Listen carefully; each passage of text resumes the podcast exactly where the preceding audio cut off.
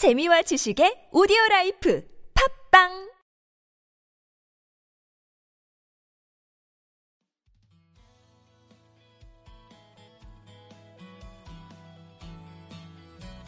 네, 저는 대구에서 5년째 유치원 교사를 하고 있는 20대 후반 안녕하세요. 네. 제가 매년 고민을 하고 있는 건데요. 이 길이 제가 가고 있는 길이 맞는지.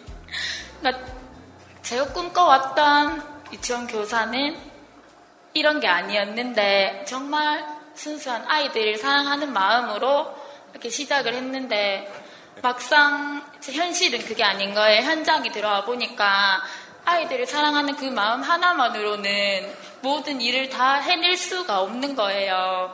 그런 업무들이 굉장히 많고 그래서 매년 하면서 욕심은 나서 아 조금 더 공부해야지 이제 대학원도 가고 막 이러고 막 욕심은 나서 그렇게 한다고 하고 있지만은 아 이게 이렇게 하면서도 맞는지 그래서 아이들한테 더 잘해주고 싶은데 그게 조금 부족함을 느끼거나 그럴 때 너무 제 자신이 안타깝기도 하고 막 회의감도 밀려오고 그래서 매년 학기 말쯤 되면은 일 계속 해도 되는 게 맞는지 너무 고민이에요 매년 네. 어떻게 하고 싶습니까? 어떻게 하고 싶냐고요? 네.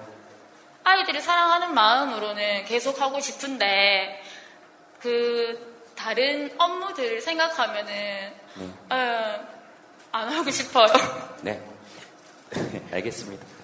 본인이 잘 알아서 결정하시겠죠. 네. 나는 선생님 한번 해본 적은 없는데 5년째 선생님 하셨다면서요.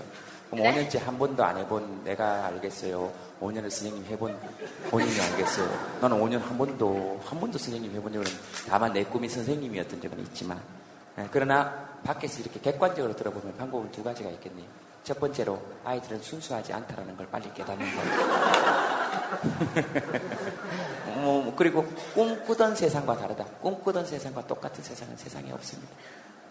그내 꿈이고, 네. 그걸 알고 내가 꿈꿨던 세상하고 다르다 하면 거기에 적응하면서 아 그래도 나는 즐겁게 살아가는 방법이 첫 번째 방법이고 두 번째는 함께 내가 꿈꿨던 세상을 만들어 나가는 방법이 있습니다. 그래서 아이들을 사랑하는 걸로 봐서는 계속 해야 되겠다 하면 그 첫 번째 방법은 일단 내가 꿈꿔왔던 아이들과 이 아이들이 똑같을 수 없다는 걸 빨리 아셔야죠. 모든 아이들이 내 마음 같을 수 없다. 그죠? 그 선생님이 더잘 아실 거고. 그런데도 아이들이 너무 사랑스럽죠. 집에 가면 눈에 밟히는 아이도 있고. 그죠? 근데 또 이 아이는 한번 지어받고 싶은 애도 사실 있긴 있고. 그죠? 내 애라도 그럴 수 있을 것 같은데. 나도 내 지금 손자가 있단 말이에요. 내 조카들이 낳은 애가 지금 다섯 살이에요. 내 조카들, 큰 조카가 낳은 애가 지금 다섯 살이에요. 그 저번에 걔가 말 처음 뵈서 저보고 할아버지 그래서 내가 닥쳐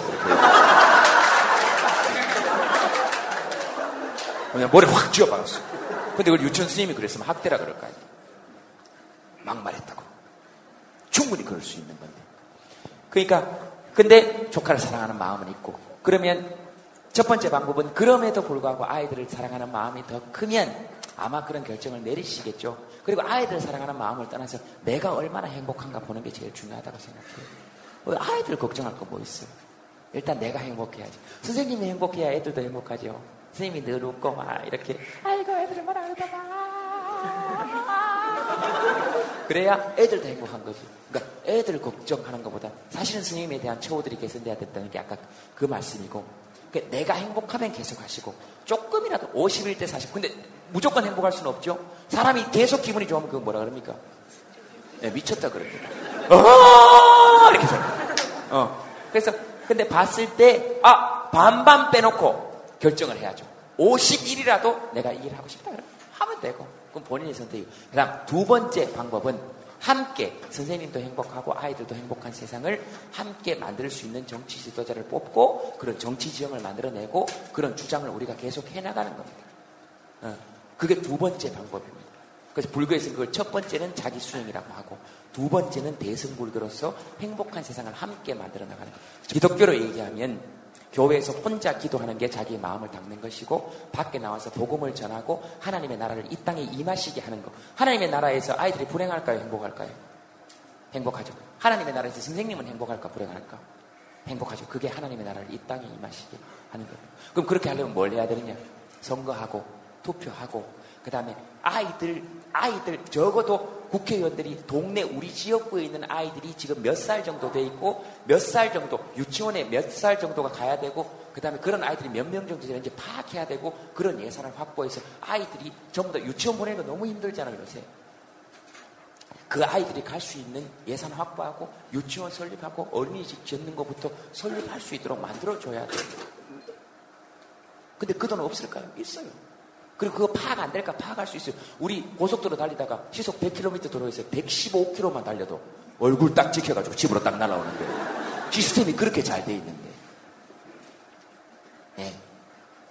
저는 그렇게 해야 된다고 생각해요. 두 가지 방법인데 첫 번째 방법은 본인의 선택이고 두 번째 방법은 이렇게 모여서 우리가 늘 얘기하고 함께 하다 보면 앞으로 그런 방향으로 나아가게 된다.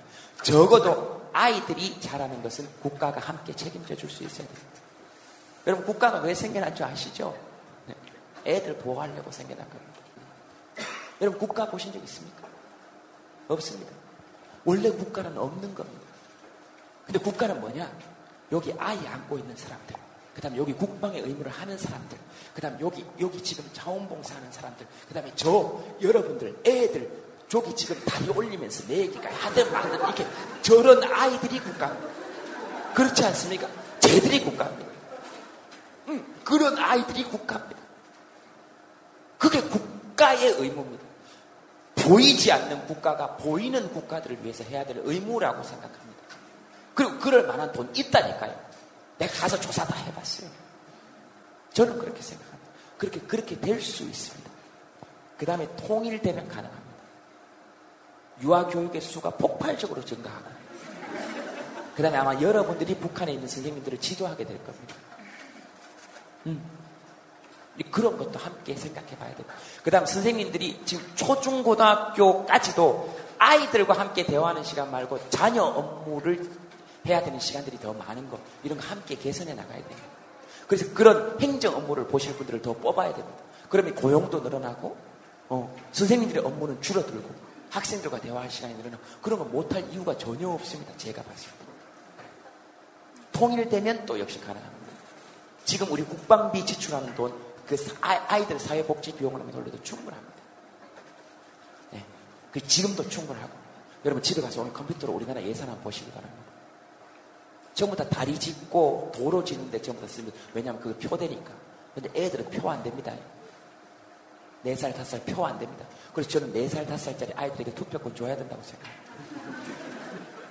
나는 저기 새누리당 아저씨가 괜찮은 것 같은데 이렇게 얘기할 수 있어야 돼. 그래야 그 국회의원들이 쟤들 앞에 가서 무릎 꿇고 쟤들 얘기 듣습니다. 신용이라도 합니다. 막 그게 농담이고 어렵다면 고등학교 1학년 정도부터 투표권 줘야 된다고 생각합니다. 적어도 교육감 정도 뽑는 투표권은. 그래야 어른들이 걔들 눈치 볼 거 아닙니까?